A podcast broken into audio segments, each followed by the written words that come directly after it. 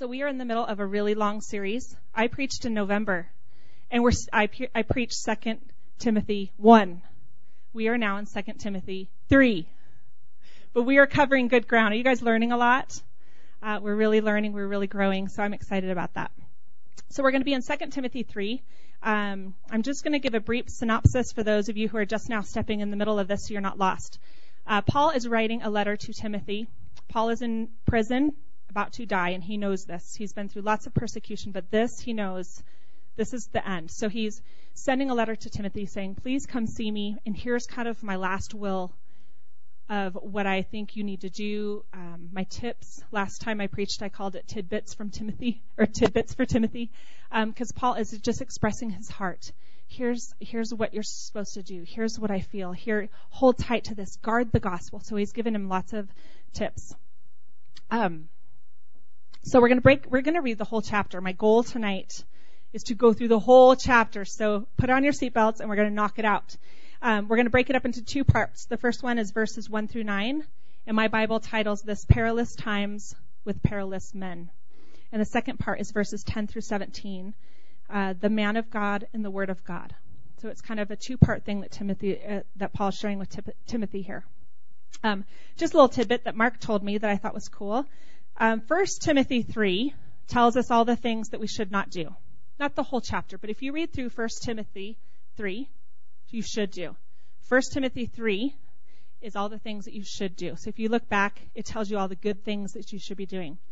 Um, gentle, be blameless, blameless, be hospitable. If you turn to 2 Timothy 3, it's all the things that you should not do. Don't be unloving, don't be proud, don't be blasphemous, all that kind of stuff. So I thought that was kind of a cool thing. So 1 Timothy 3 and 2 Timothy 3. My husband's full of lots of cool little information like that. All right, so turn to 2 Timothy 3. We're going to start in verse 9, or in verse 1. Um, I'm going to be reading out of the New King James Version. But know this, in the last days, perilous times will come.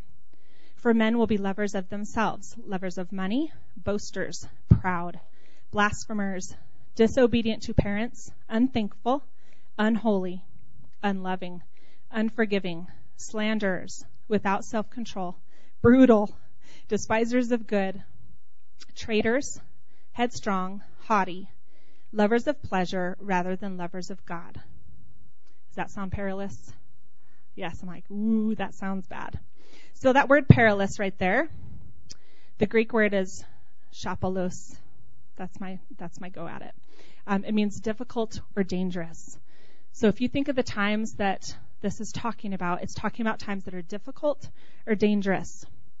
That Greek word derives from a different Greek word, shaleo, which means to lower or through the idea of reducing its strength. So when you talk about perilous times, a lot of us, I know I do, I think of the end times and how horrible they're going to be. We've seen Hollywood portray this and we've read about it in Revelation. But to be honest with you, when I read this, I think, hmm, I think we're kind of living in some perilous times right now. They're difficult, they're dangerous, these kind of things although all together they look really bad, but if you kind of single them out, hmm, some of those sound a little bit familiar. So why are these times difficult and dangerous? The main one that I get out of that is people are lovers of self. Lovers of self. People love to gratify their own lusts and make provisions for themselves instead of for others. Self love opens the door to all sorts of other sin. When we love ourselves, and we put ourselves first, it's just a matter of time before we're doing all sorts of other sin because we've already opened the door. We've already said, God, I'm going to set you over here because I love myself. right? And it opens the doors to all sorts of stuff. When people only love themselves, they don't care about other people. They don't care about what God has for other people. This causes us to guard against each other, right? it ca- causes us to, well, if you're watching out for you, who's watching out for me? So I'm going to watch out for me.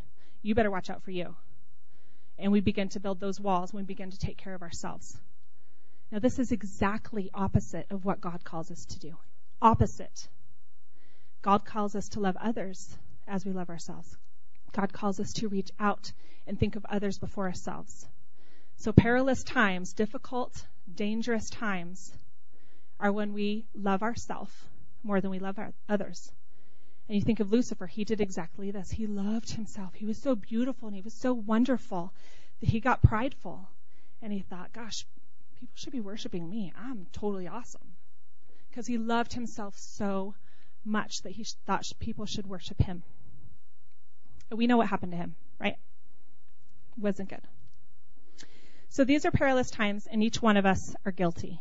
If we look back at those words, lovers of self, lovers of money, unholy, unthankful, disobedient or disrespectful to our parents, haughty, headstrong. We think we know it all. We're lovers of pleasure. Oh my goodness, does that not define our country and our nation? Lovers of pleasure. Everything we do is to please ourselves and to keep us entertained and make me feel good, right? This is us, you guys. This is not some horrible or rare type of person. We all can can be this perilous type of person that Paul is talking about. We tend to be lovers of self. So that's part one. That's what perilous means. Difficult, dangerous, and all those words that we described. The second part of that, the other definition was to reduce the strength of who God is in our lives, to reduce the gospel to its lowest denominator, to its lowest factor. So perilous. If you look around, it could be that God is not in the things he should be in. He's not first in our churches, in our lives, in our families, in our businesses, in our workplaces, in our friendships. Could it be that the times are perilous because we've reduced God to the lowest factor and said, yeah, I believe God, but does he heal? Mm, I don't think so. Can he really get me a better job? Haven't seen it yet. Can he really heal my kid? I don't know. We've reduced it. We, we believe in him. And I think a lot of our churches and a lot of us and a lot of times, oh yeah, God, Jesus died. Yeah, yeah, yeah. But when it really comes down to it, do we reduce it down to where there's no power left? That to me, and that is what I'm getting out of these scriptures, that is perilous times. Amen?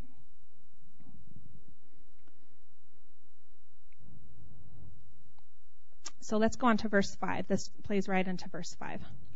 Having a form of godliness, but denying its power.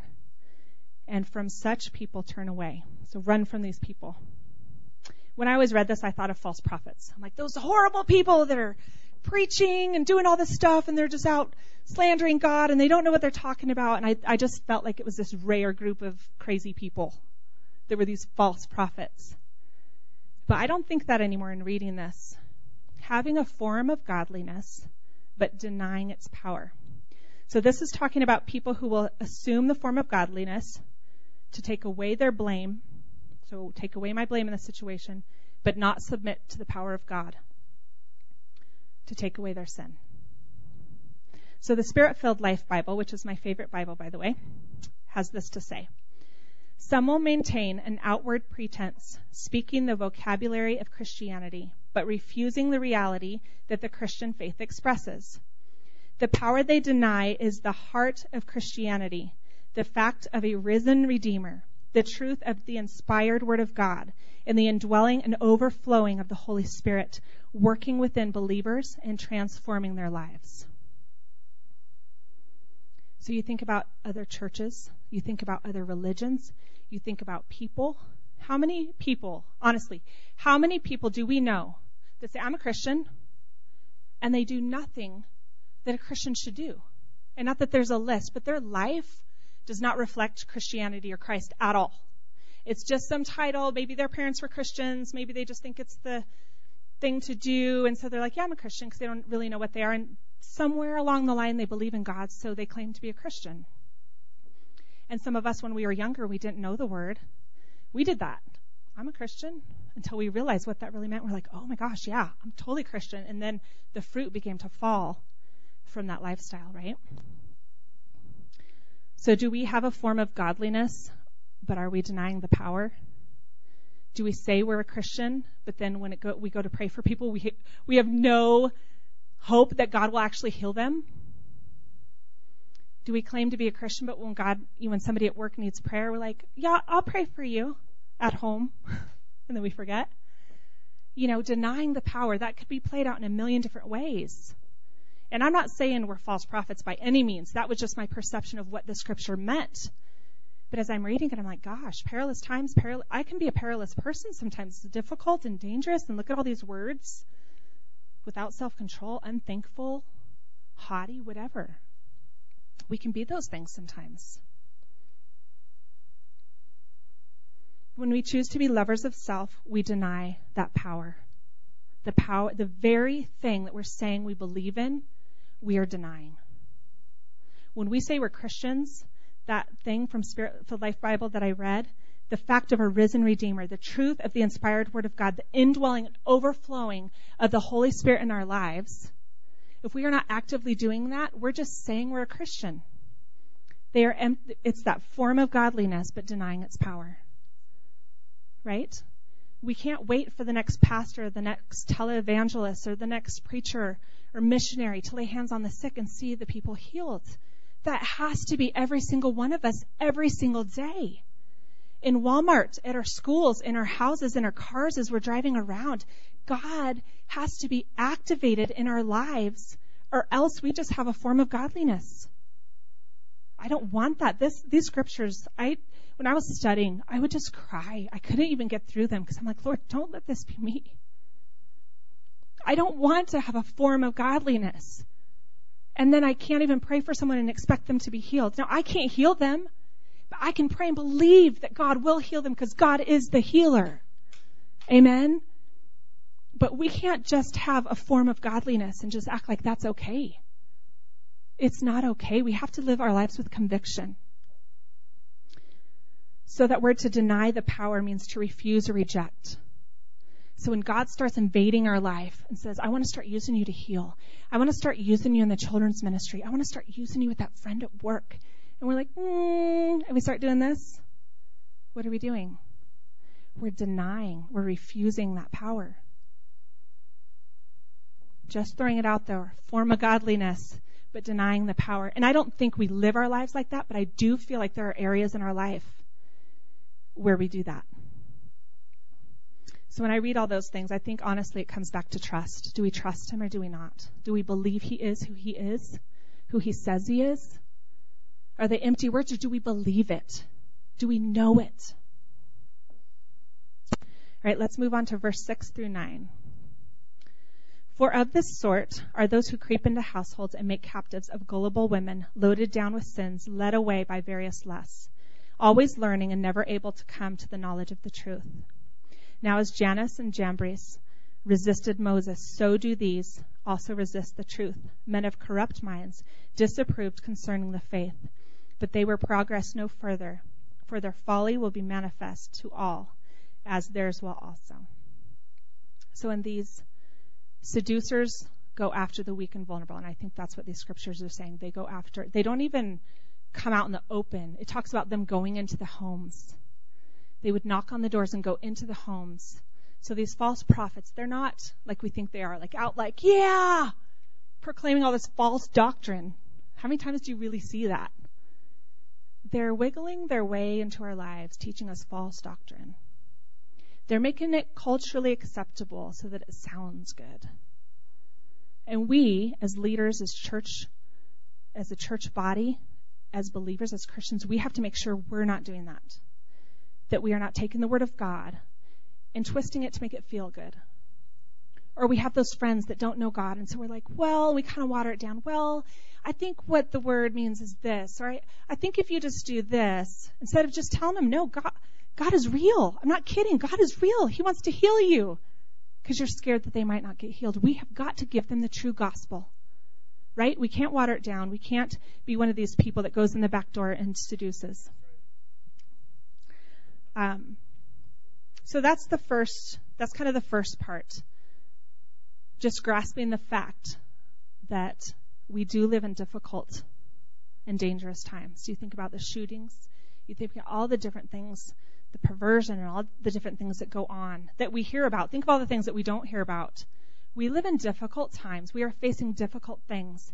And I think in this nation, we don't feel it as bad because we've got so many other pleasures on the other side. You look at other countries, they have shootings and they have wars and they have all these things, but they also don't have food. They also don't have money. They also don't have joy. We have all these comforting things in our society that make us feel good. So often we forget how bad and perilous our times can be. Does that make sense? All right, let's go on to the second part. The title of this in my Bible is called The Man of God and the Word of God. So, verse 10. But you have carefully followed my doctrine, manner of life, purpose, faith, long suffering, love, perseverance, persecutions, afflictions, which have happened to me in Antioch, at Iconium, at Lystra. What persecutions I endured, and out of them the Lord had delivered them delivered me. So in all three of these places, he got persecuted in a lot of more places, but those are the three places that Timothy was with him. So he's referring to the three places that Timothy was actually with him and saw with his own eyes and felt the pain of what happened when Paul was being persecuted. And so those are the ones he's referencing. Now keep in mind, he's writing a letter. He just went through this whole thing of all these perilous times, and this is what's going to happen, and this is what people are going to look like. But you, he says at the beginning of this, but you, Timothy. So, have you ever talked to your kids like that and you're like, the world's crazy and kids are doing drugs and, but you, right? Because we're like, it doesn't really matter what everyone else is doing because you are my kid and you love God. And there's, you're drawing the line right there, right? So that's what Paul's doing. He's drawing the line. He's like, but you, Timothy, have carefully followed my doctrine, my manner of life, purpose, faith, long suffering, love, perseverance, persecution, and affliction. Timothy witnessed all of those things. You know when you have a friend and you go through hard times together? Doesn't that draw you close? If life is always great, it's like, yeah, you're my friend, that's great. When you have to go through hard times together, you're like, don't mess with my friend. Right? You have that bond because you've overcome something together and you had to pray for each other and you, you, you cried together and you prayed together and you pressed in and you saw victory. Right? You're buddies. Don't mess with us. Right? That's how Paul and Timothy were. They had a strong relationship. Paul was like Timothy's mentor, if you will. He was discipling Timothy. He was showing him the way. They had brotherly love for each other. Timothy saw the good and the bad, the personality quirks, the weaknesses, the fears, the insecurities. Paul was real, right? He had all those things, and Timothy got to see all of those things. Timothy still saw that Paul's manner of life was full of the love of God, was full of integrity, and Paul always protected the truth. Always, if you go back and read, he always protects the truth. In Acts 20, 27, it talks about that Paul kept nothing back from his hearers, that he declared to them the whole counsel of God every time. It did not matter if people would agree. It did not matter if the culture allowed for it. It did not matter if it would rock the world or make people mad or throw him in jail or persecute him, stone him. He faced all of those things every time he opened his stinking mouth. Right? We don't have to worry about that. He did. And he did not compromise. He gave the whole counsel of God every time. And that's what he's telling Timothy. You saw my manner of life. You saw my doctrine. Do that. But you do that. Don't do all these other things. Don't be unthankful. Don't be unholy. Don't go along with the times, the difficult times. You keep on keeping on, right? Can't you just see Paul's finger? Like, come on, Timothy. So, who is your Timothy in your life? Who's watching you and learning from you? Is it someone at your work? It's definitely your kids, your spouse, your neighbor, a family member. Do you have those people in your life that you constantly witness to? You constantly share the love of God? And you're like, are they ever going to come to know Jesus? I'm doing everything. Trust me, they are watching. They're watching as you go through the ebb and flow of life and things get difficult. How are you going to handle it? They're watching. When we almost went through a foreclosure, I was like, oh, if people are watching, this is rough because it's real. And God rescued us and we were able to testify of His goodness. But they're going to watch you in the lows, they're going to watch you in the highs. And our manner of life has got to be the whole counsel of God and lifting up the name of Jesus regardless. Amen. And that's what exactly what Paul's telling Timothy. Paul, who went through all this persecution, if he can have a manner of life and stick true to the doctrine and the gospel, right? Surely we can too. I love this quote by Matthew Henry in his commentary about this passage. He says, Paul did not pull down his living, what he built up by his preaching. So when we preach something, our life, it better match up. We better not preach this awesome, victorious God who can do anything and live our lives like we don't believe an ounce of it. Right? If he really did, if you really believe he's the King of Kings and that he's sitting at the right hand of the Father, interceding on behalf day and night, that he can heal today just like he healed yesterday, that he's the great I am, that he's our strong tower, victorious, all of those things. I could, we could go on about that for days. If we truly believe that, our life should reflect that. They should not be two different things. Yeah, I believe it, but nobody would guess it. People should be able to look at us and go, hmm, something's different. How, how is he smiling in the midst of that storm? He always has an encouraging word, and not that we don't go through things, but our doctrine and our manner of life does not change. Amen? The more fully we know the doctrine, the Word of God, the more closely we cling to it. I'm going to say that again. The more fully we know the Word of God, the more closely we cling to it.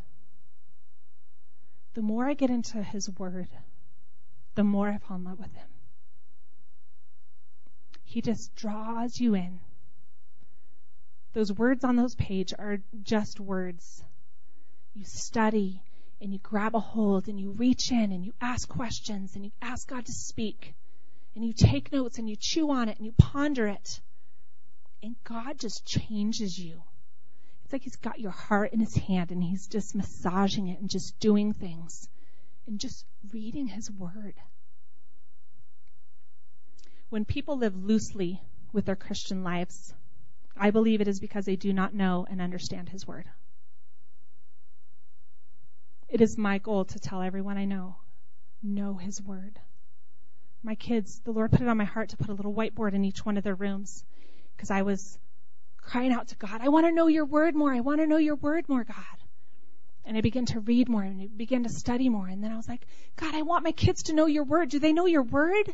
Other than what they learned every Saturday and what they learned in Sunday school, are they, do they know your Word? And all of a sudden I was like, do they know your Word? And the, and so I got him each a whiteboard with the expo markers, and every Sunday night we pick a new scripture and we write it down. And it's across from their bed.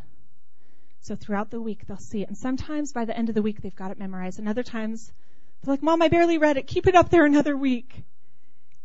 But they've got the Word of God, even if it's a little bit more than it was before. Getting the Word of God in our hearts how many battles have we gone through and you rely on that scripture and you're like, greater is he who is in me than he who's in the world. And they just start flying. You're like, wow, I don't, I didn't remember that I knew that. But out of the heart, the mouth shall speak. We got to put the word of God in our hearts. Amen. All right, let's move on to verse 12. Yes, and all who desire to live a godly, to live godly in Christ Jesus will suffer persecution. But evil men and impostors will grow worse and worse, deceiving and being deceived. But you must continue in the things which you have learned and been, been assured of, knowing from whom you have learned them, and that from childhood you have known the Holy Scriptures, which are able to make you wise for salvation through faith, which is in Christ Jesus. All Scripture is given by inspiration of God and is profitable for doctrine, for reproof, for correction for instruction in righteousness, that the man of God may be complete, thoroughly equipped for every good work. I love that last part. That the man of God, that I may be complete, thoroughly equipped for every good work. How many times do we feel ill equipped? Daily. I think we all, you know, regardless of what it is, there comes that point where you're like, I so not ready for this. God's like, Yes, you are. Why? Because of Him, because of the Word that is in us. If you are in a dry season, I want to encourage you to get in His Word. start studying. I decided this year I was going to read the whole Bible. I've never read the whole Bible. And I, people ask me, and I'm like, I've never read the whole thing. I want to read the whole thing. So I started, and I'm doing it chronologically. And I was telling Mark, I'm starting in Genesis, and it tells me what to read every day. It's about 15 minutes, about you know three or four chapters a day. And I told him it's going to take me like two years or three years because I start taking notes, and I'm like, wait, what does that mean? Why did he say that? And in Genesis, they lived to be like 900 years old, and then God says, but I'm going to cut it down because you, are evil people and you're only going to live 120 years. And then after that, they lived more than 120 years. So I'm like, I'm really confused. I thought he said they were going to reduce the years. And so then I start studying. But I'm in the Word of God. Let's get in the Word of God. Let's figure out what he's trying to say to us. Amen? Amen. All right, I'm going to read 2 Timothy, that last portion, verse 14 through 17 in the Message Bible. But don't let it faze you. Stick with what you learned and believed, sure of the integrity of your teachers. Why? Why you took in the sacred scriptures with your mother's milk, meaning your whole life. There's nothing like the written word of God for showing you the way to salvation through faith in, in Christ Jesus. Every part of scripture is God breathed and useful one way or another, showing us truth, exposing our rebellion, correcting our mistakes, and training us to live godly ways. Through the word, we are put together and shaped up for the tasks God has for us. So if we don't feel ready, get in His Word. It says right here, training us to live God's way. Through the Word, we are put together. I am put together and shaped up for what He has for me. Through the Word. How many times do we try to do all this other stuff to get us ready? And God's like, just, could you just read that book that you, you know, the Bible? Could, could you read that? It shapes up it changes us. It molds us. It chisels us. It hurts sometimes. It's equipping us. It says right here, showing us the truth, exposing our rebellion. You want to sign up for that one? Right? Um, correcting our mistakes, training us to live God's way. Those are the things we do want because that brings us to a godly life. That word of God, the inspiration of God, means divine, when it says the scriptures God breathed, inspiration of God, divine revelation, infallible truth. Literally in the Greek means God breathed. So I'm just going to rattle off some things. Paul breaks down in this chapter for Timothy so beautifully. These are difficult and dangerous times. People, including us, are lovers of self. People claim to be Christians but deny the very truth of it. But you know the truth. You have witnessed my life, is what Paul told Timothy. You will face persecution and false teachers, but you must continue in these things. Know the scriptures. Let them show the truth, expose rebellion, and correct and train us so that we can be complete and ready for every good work. I was thinking about this. Paul could have wrote all this new stuff. Oh, and I forgot. There's these 200 other things to do. And he said, Remember what you've already learned and the manner in which I lived my life. Don't compromise the gospel, the doctrine. Guard it with your life. If it were me, like preparing my kids, I would have rattled off 200 other things. And don't forget, and don't forget, and don't forget. Do these other things. They'd be like, I'm so confused. Paul was very clear. Do what I did. Preach it.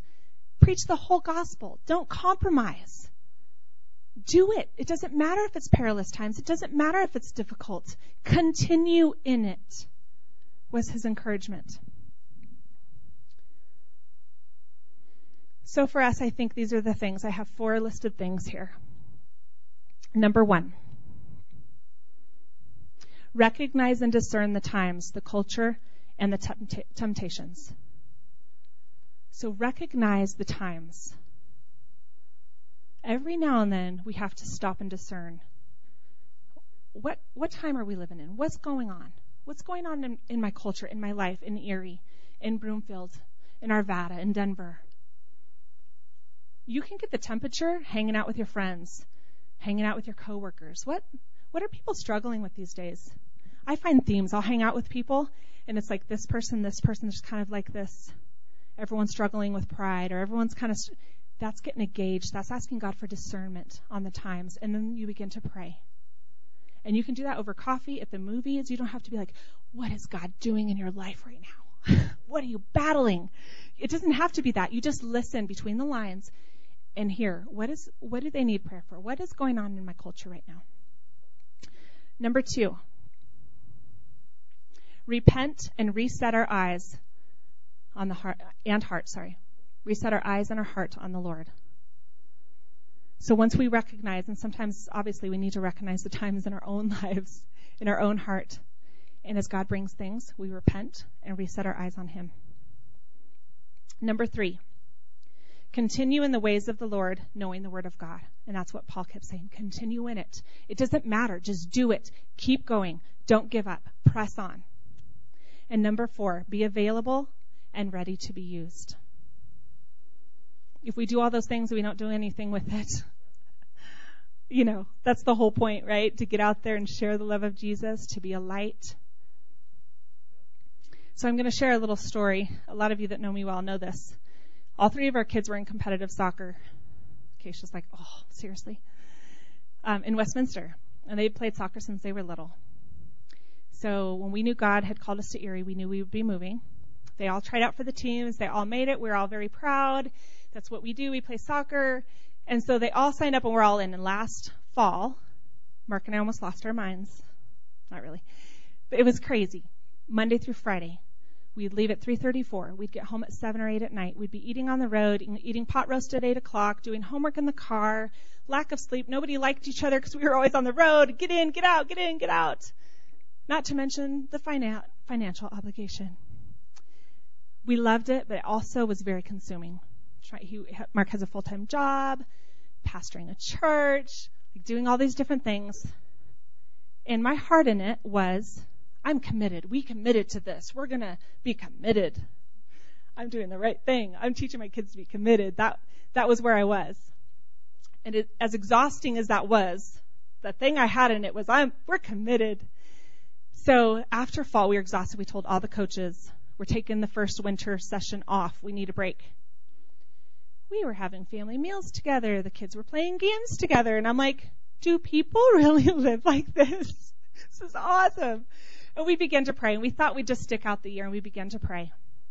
And I began to get anxious about the spring season starting up, all the commitment and all the schedules and all the driving and all the gas and all of the things. And so we began to talk and pray. And I was like, but we're committed. Mark's like, Kara, I kind of feel like you've made this a God. No, I haven't. Mm-mm, I'm just committed.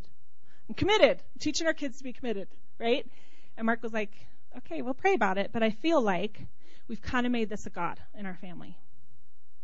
And I was like, okay, I'll pray about that. I prayed about that and I had that yucky feeling in her stomach. We were like, dang it, he's right. All right, babe, you're right. You're right this has, and I didn't mean for it to be. It just was, it just kind of all evolved. And before I knew it, we were smack dab in the middle of it. So we began to pray. And we felt like the Lord said, call Pete, who is over all of soccer, and go from there. But you've got to put your priorities back in order. You've got to put your family first. You've got to put God, family, all the different things. And not that at some level, but some, some ways it was out of whack. You know, there was this tilt and this thing. And because we were so committed to soccer, other things, we were late to prayer. Or we were exhausted. We weren't doing some of the other things because soccer had taken that place. Does that make sense? So we prayed, talked to Pete. Pete totally understood, and he's like, you know what? Your kids are great. If they ever want to come back, they can come back. I'll refund all your money for spring soccer. Because we had said, okay, if he doesn't refund our money, which you sign a million papers saying you're committed, you won't get any refunds. Um, but he said, I know you're not pulling out your kids to move them to a different club. I know your heart. I know your pastors. So I will refund your money. So we're like. And while we were praying about that, Jordan, they, the kids didn't know. Jordan said, Hey, mom, I don't think soccer's my favorite sport anymore. And I'm like, Really? Why? He's like, I don't know. I think it's time for me to try basketball. And I'm like, God, you're so good. Like, I think as parents and, you know, bosses or whatever, we worry about the details and God's like, You're worried about it. They're not. They were totally fine. She, Keisha's already started basketball at her school in Erie. Woohoo! Awesome. But this whole story is to just come back to the fact that we've got to recognize the times. What is the temperature in your family? What is the temperature at work? What is the temperature? Discern the times. And that's what we had to do in our family. We had to discern the times. And then when God spoke, we had to repent. We had to reset our eyes on God. And I'm not saying to pull your family out of all your activities. It just, for that season, at that moment, we had allowed other things. And this is what I want to drive home is our culture. Our culture tells us this is the way we live our lives our culture with younger kids playing sports. You play one sport and you play all year long because if you don't, your kid's going to lose their spot on the team and it's all this pressure and we gave into it because they had always played and they were good and they got the spot on the team and so you play all year long because if they don't, they might not make the team next season and we're like, whoa, whoa, whoa wait a second. That's ridiculous. And you might look at me and go, You're ridiculous, Kara. That's all right. But what area in your life, what areas have we allowed culture to define how we live? You have to work 50 or 60 hours. I'm only going to pay you for 40. But you have to put in 50 or 60 or you're not going to have a job. Do we do that? Like, what other things do we give into because it's our culture? And God's like, no, draw the line. I never said that. That's not what I have for you. I have something way better for you. Does that make sense? So that's what we had to do, and we have we're continuing, and God is blessing. And as we go through life, we have those times where we have to shift and go, you know what? I thought this was right, but God showed me and He revealed because I discerned the times and I recognized it, and I repented, and we're going this way. So we always want to follow after God's heart. Amen. Amen. So, what areas in your life tonight is God asking you to give to Him? Is it something like soccer, something that's taking over? Is it your marriage? Is it how you're raising your kids? Is it how you're trading a friend? Is it that every time you have an opportunity to share Jesus, you smirk up and you shrivel up and you don't do anything? Is it that you proclaim you're Christian and your fruit, there's not a lot of fruit? Is it that God has called you to do something and you're not doing it? Guys, we live in difficult times. But each one of us has been chosen and plucked out, picked by God. And if we get so consumed with the season and the culture that we're in, we often forget that there's a bigger picture. That there's this amazing, loving God. And all he wants to do is be known. How does he be known? How does he be known? Through us. I think that's crazy that when Jesus left, he said, I have to leave. It will be better for you. But you're Jesus. How is that better? Can you imagine the disciples? I would be so confused. How is that better if you leave? Because the Holy Spirit lives in each one of us. Jesus, well, he could have, but he didn't because he was man form. He was 100% God, but 100% man. He could only be, right? But we all have the Holy Spirit all over the world sharing the love of Jesus. That's how it's better. A life full, overflowing with the Holy Spirit. So that we can reach in and touch people where they're at. There are people at your work. God has planted you, and you think, well, I got this job because that's what I went to college for. You got that job because God put you there. There's a season for everything. Wherever you are, whether you're at Target, whether you're in office, whether you're at home, whether you're traveling like Renee all over the country, God has put you there. And we got to recognize the times, recognize what people are going through around us, and we've got to make an impact. That's what we're called to do. That's what I mean, doesn't that just make your heart beat? when you get to minister to someone or you get to speak life to them. You get a phone call and you're like, you know what? I was just thinking about you. Let me pray for you. Does that just make your heart happy? Because that's what we're created to do, is share that love of Jesus. Amen.